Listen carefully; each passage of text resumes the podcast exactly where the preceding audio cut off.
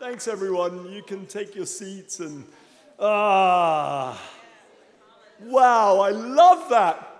What an amazingly powerful, powerful testimony. That's just so good, isn't it? And, um, you know, it's, it's amazing because I, Stephanie and David have faithfully served in the kids' ministry for years. They have faithfully served in the kids' ministry. And uh, they, they both have jobs and they work really hard all week. And, uh, and yet, Sunday mornings, they just pour out their lives onto our children. And, uh, you know, I just think daddy is just saying, thank you very much, both of you. Thank you very, very much. And we all say thank you. And I was just uh, heading up, I was heading somewhere and I happened to go through one of the kids' rooms, and uh, Stephanie was there getting prepared for the class. And uh, last Sunday, and she said, she just was beaming. She said, with so much excitement, uh, you know, my husband and I, we just really got touched by the message last week, and, uh, you know, especially the returning the tithes, And, and so, you know, we just, uh, we just set our hearts on really going for it. And um, I just want you to know that when I got to work that week, boom, I just got this big pay rise that I wasn't expecting. I said, the church need to hear that. And uh, would you please share that next week? And she said, oh, I'd be honored. Thank you. And, uh, but little did I know, little did she know, that we hadn't finished the testimony. You know, and I just that that that was amazing to think that somebody after that came and gave you uh, that envelope of cash. Thank you, Holy Spirit. You are so very, very good, God. Ah. Well, I want you to turn with me to the book of Luke and chapter 24, please. It is Pentecost. It's Pentecost, everybody, and what an amazing, amazing day we are celebrating. Uh, the very, very first Pentecost in the new covenant was 10 days after Jesus was raised uh, up from the earth. He was raised from the dead three days after he was uh, murdered on the cross and gave his life on the cross. Uh, three days later, the Father raised him from the dead by the power of the Holy Spirit, according to Romans 8, verse 11. And for 40 days, he appeared to various people. And I think it's fascinating the whole journey of him appearing, but that's a whole other sermon. But he ultimately appeared to 500 of his disciples.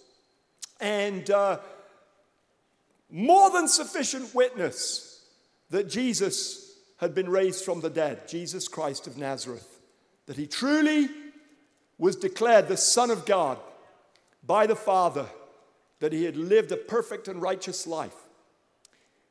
And he ascended into the heavens, having given the disciples, his apostles, the Great Commission. He said goodbye to them on the Mount of Olives, and I don't think any of them expected what happened next. He gave them all, I could imagine him giving them all hugs and kisses. Uh, goodbye, goodbye, goodbye. And they're thinking to themselves, well, I mean, where are you going to go? We're going to follow you. You know what I'm saying? Um, and then all of a sudden, without revving up his engines, without asking permission from air traffic control for takeoff, he just said goodbye and then just started being lifted up. And they were like, and it took a visitation of an angel to snap them out of their total, absolute shock. But before he left, these are his last words, some of his very last words. And uh, we're going to go back to um, verse, 40, verse 44 to give some context. In fact, uh, let's go back to verse 36. Now, as they said these things, they were speaking about, uh, some of them were coming back and reporting to the disciples that they had seen Jesus. Um, now, as they, as they said these things, Jesus himself stood in the midst of them and said to them, Peace to you. But they were terrified and frightened and supposed that they'd seen a spirit. or a ghost, some translation says. And he said to them, Why are you troubled? And why do doubts arise in your hearts? Behold my hands and my feet, that it is that it is I myself. Come, touch me, handle me, and see for yourselves a spirit does not have flesh and bones as you see I have. Come on, come and touch me. It's me. The same me that you've walked with for three years, three and a half years. It's me. And they're like, uh, uh, uh, and he's like, come on. You think I'm a ghost? It's not my ghost. It's me, body, soul, and spirit me. There's many religions that believe in an afterlife, but none of them believe in a bodily resurrection. Your great hope, my great hope, is that you and I, the moment, the split second after we die, we're going to meet with Jesus face to face. And we're going to be given, if we've given our lives to Jesus, if we believe in Him that He's the Son of God, that He died on the cross, that He was raised again for our sins, and that He was raised again from the dead three days later, if we've confessed that in our hearts, if we believe it and we speak it, confess it, live in it, abide in Christ, then the moment after we stand before Him face to face and we have a conversation with Him in which He will judge us for everything that we've ever done in our lives, He will say, Enter into your rest, good and faithful servant, and you will be united. Your soul, spirit, man that is, etern- that is eternal in Christ will be united with a brand new, glorious body. A body that is not subject to the same universal laws of this universe. It will be just like his body. In fact, in the book of 1 John, chapter 3, verse 3, we read that, in fact, let's go back to verse 1. Um, uh, what is, I've lost my, Murray, help me. How great is the love the Father has lavished upon us that we should be called the children of God. And the world does not know who we are. And we ourselves do not yet know who we are and what we will be like. But when we see Him face to face, we will be just like Him. And that same Apostle John a few years later, the Lord answers the cry of his heart and he gives him a face to face encounter, not just with the risen, resurrected Jesus, but with what John himself and all of us will look like for all of eternity.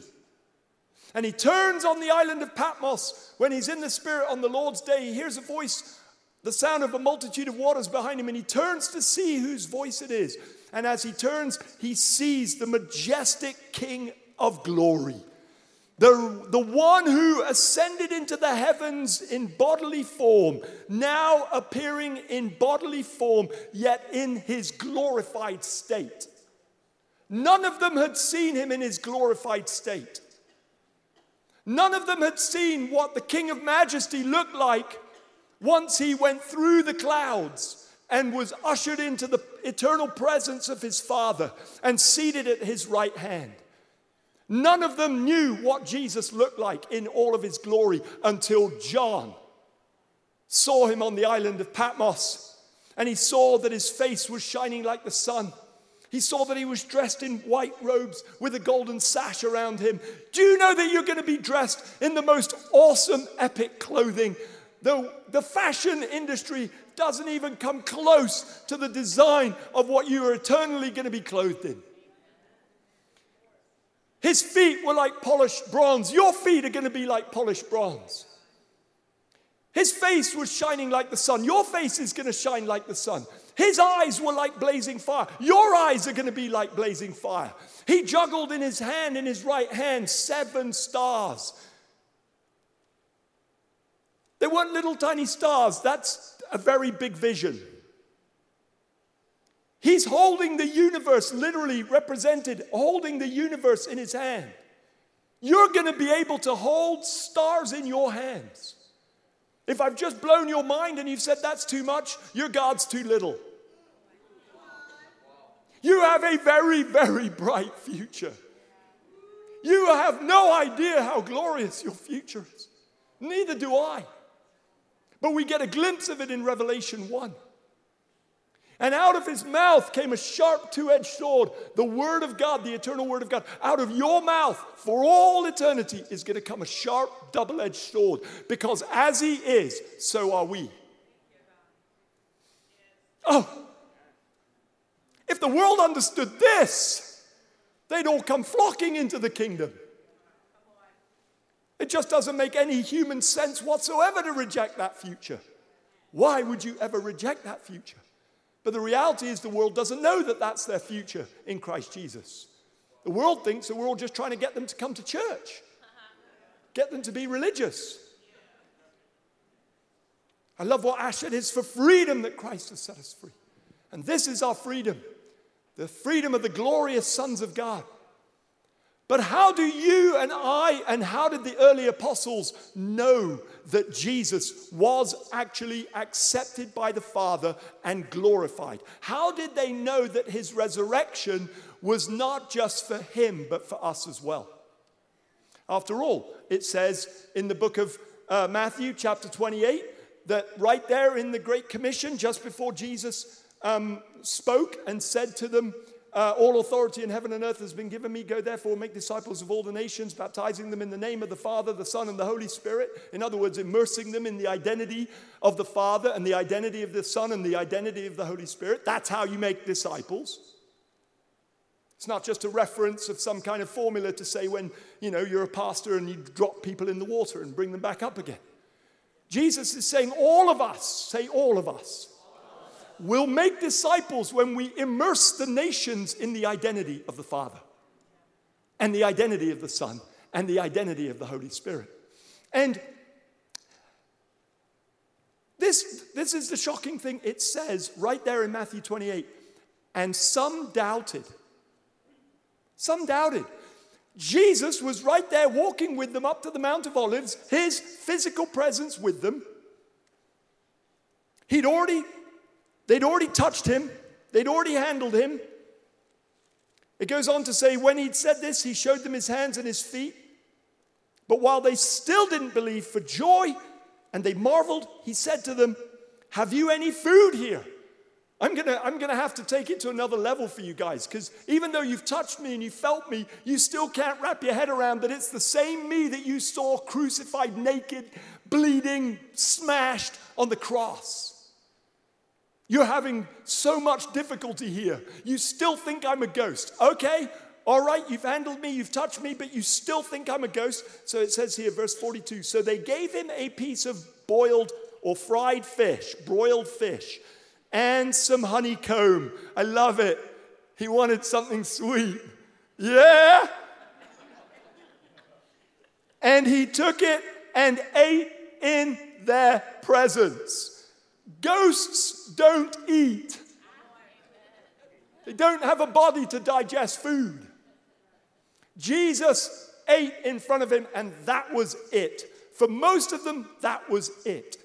I would say for all of them, that was it. They knew. He, all 11 of them knew, he is truly risen from the dead. So, why would it say that some doubted in Matthew 28?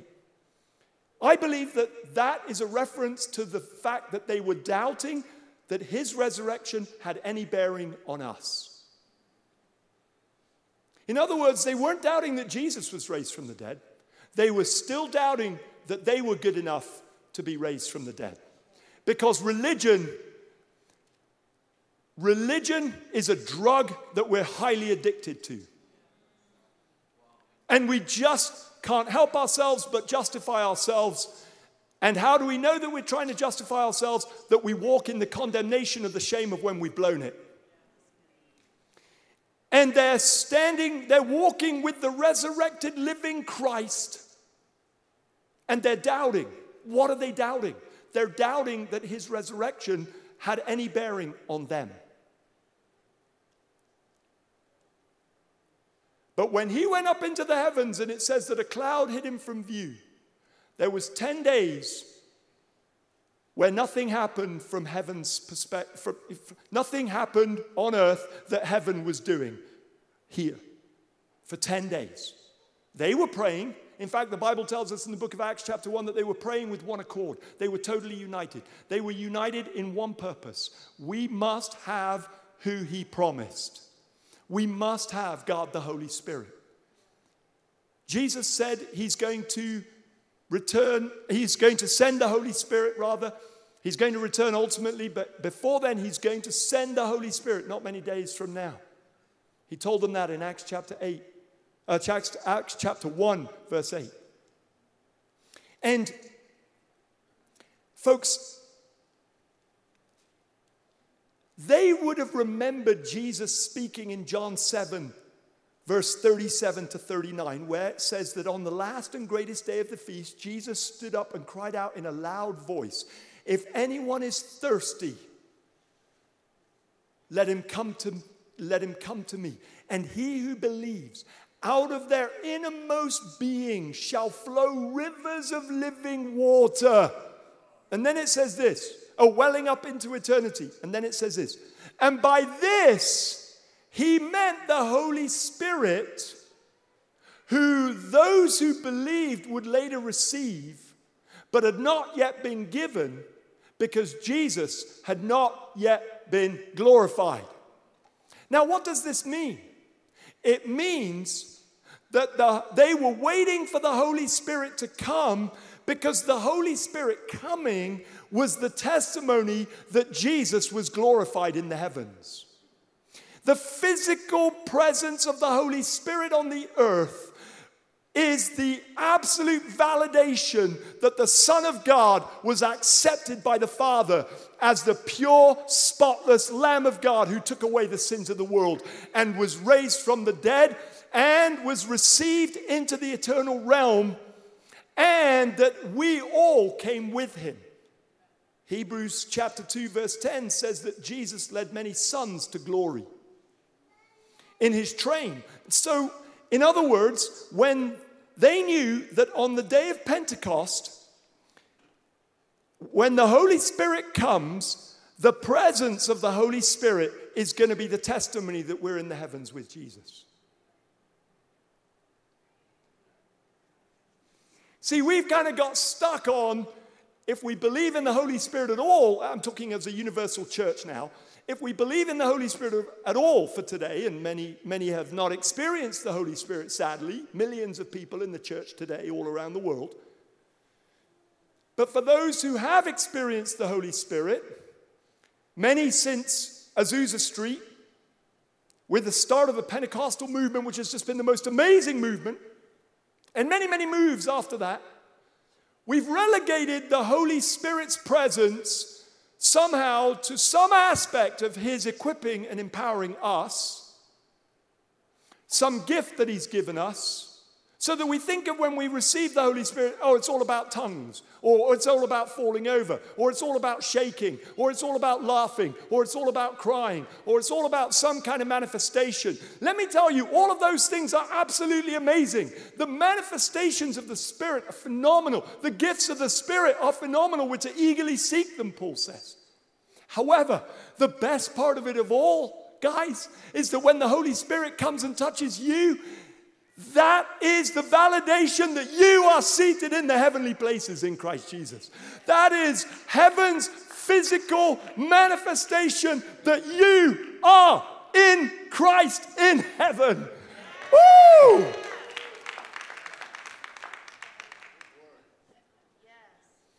And then he said to them, These are the words which I spoke to you, verse 44, while I was still with you, that all things must be fulfilled, which were written in the law of Moses and the prophets and the Psalms concerning me. And he opened their understanding that they might comprehend the scriptures. Do you realize that even though you've got a Bible, you may not have your mind open to understand the scriptures? You might be reading it every day diligently and not understand a dicky bird. That's a cricket term. Spoken to the wrong audience. I was referring to those watching online in Great Britain.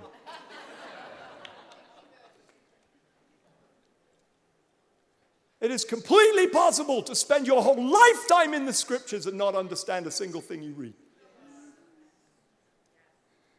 It takes the Holy Spirit, the Spirit of Jesus. That's who He is. He's the Spirit of Jesus. He's not just the Spirit of Jesus, He's also the Spirit of the Father. You say, What? Scriptural. Matthew chapter 10, verse 20 says this Jesus said, Don't worry when you're placed before the magistrates and you're asked to give an account. Don't worry about what to say in that day because the Spirit of your Father living in you will give you the words to say. The Holy Spirit is the very Spirit of the Son and the very Spirit of the Father. Galatians 4 6, He's the Spirit of the Son. And the Holy Spirit's job is literally, Jesus says in, in John, I think somewhere in either 14, 15, or 16, one of them, he says, I think it's six, chapter 16, he says that one of the jobs of the Holy Spirit is to take from what is mine. He says, All things have been given to me by the Father. And the Spirit of truth will take what is mine and he will make it known to you. Okay. And he said to them, Thus it is written, and thus it was necessary for the Christ to suffer and to rise from the dead the third day, and that repentance and remission of sins should be preached in his name to all nations, beginning at Jerusalem. And you are witnesses of these things. Behold, I send the promise of my Father upon you. But wait in the city of Jerusalem until you are endued or until you are clothed with power from on high. Oh my, I'm just getting goosebumps right now. Verse 49.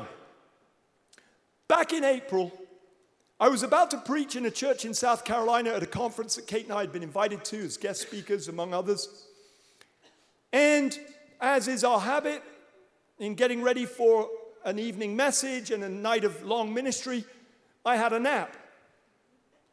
And while I was napping, absolutely, because you want to be a prepared life, not to have a set of prepared sermons alone, right? So as I'm napping, it's very often as you're waking up from a nap, whether it's waking up from a sleep in the morning or waking up from an afternoon nap or a morning snooze or whatever you, you like to do, in that moment of transition between sleep and wakefulness is often when the Holy Spirit will speak to you because your spirit is still is open to the Holy Spirit. And uh, your mind is, is half asleep still, so it's not going to get in the way. And the Holy Spirit spoke to me. I knew I was going to be speaking about the baptism of the Holy Spirit. And the Holy Spirit speak, spoke to me and he said, Luke 24 49, Duncan, behold, I send the promise of my Father to you, but wait in Jerusalem until you're clothed with power from on high in that moment, he opened my eyes to something that I had never seen before. And I hope that it blesses you as much as it blessed me. He said, Behold, I send the promise of my Father to you. We have always, theologians have always, we all, everyone agrees that Jesus is referring to the Holy Spirit. And he is. The promise of the Father is the Holy Spirit. But if we're not careful, if we focus on the Holy Spirit, we go into a mode of, okay, that means I can speak in tongues, that means I can heal the sick, that means I can do the blah, blah, blah, blah. And we can miss what Jesus is saying right here. In the essence of what he's saying is, he's saying, Behold, I send the promise of my dad to you. now that's different, isn't it? It's not a different person, it's not a different spirit, it's just a different understanding. Because if we realize, oh my goodness, to have the Holy Spirit is to have Jesus' dad with us.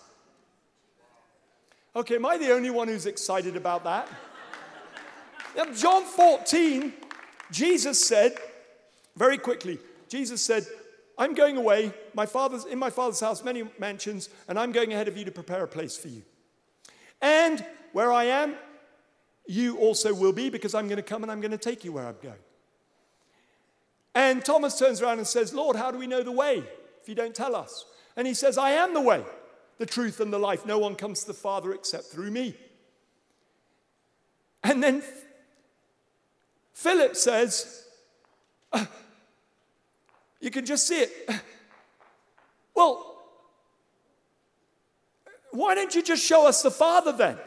And that'll be sufficient for us. In other words, if you're not the Father and we thought that you were God, it's taken all these three years to discover that you are God. Now you're saying you're not God and you're not the Father. You're just the way to the Father. Could you get out of the way so we could get to Him, please? And Jesus says, Philip, have I not been with you for so long? If you've seen me, you've seen the Father. For I and the Father are one. It's not me who speaks his, my words, it's my Father living in me who does his works through me. It's not my works, it's my Father's works.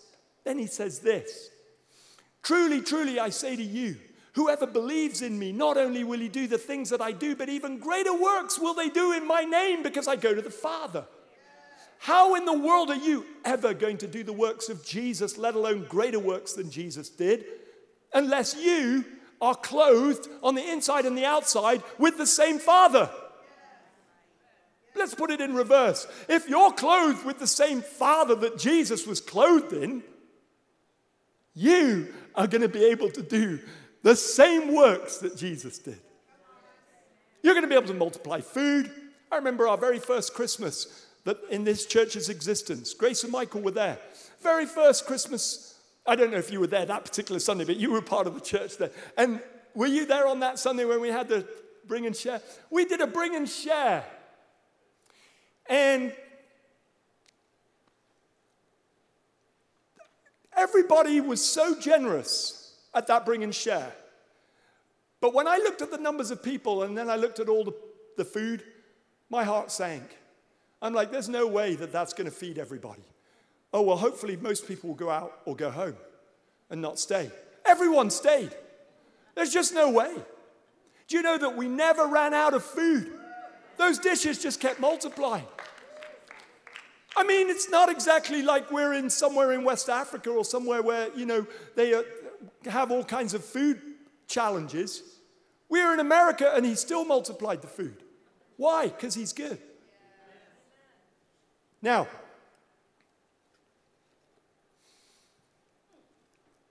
Pentecost is about the church being clothed with the Father by the Holy Spirit. Pentecost is about you having the deposit of the Holy Spirit in you, guaranteeing that you've got a body waiting for you that's just like Jesus' glorious body.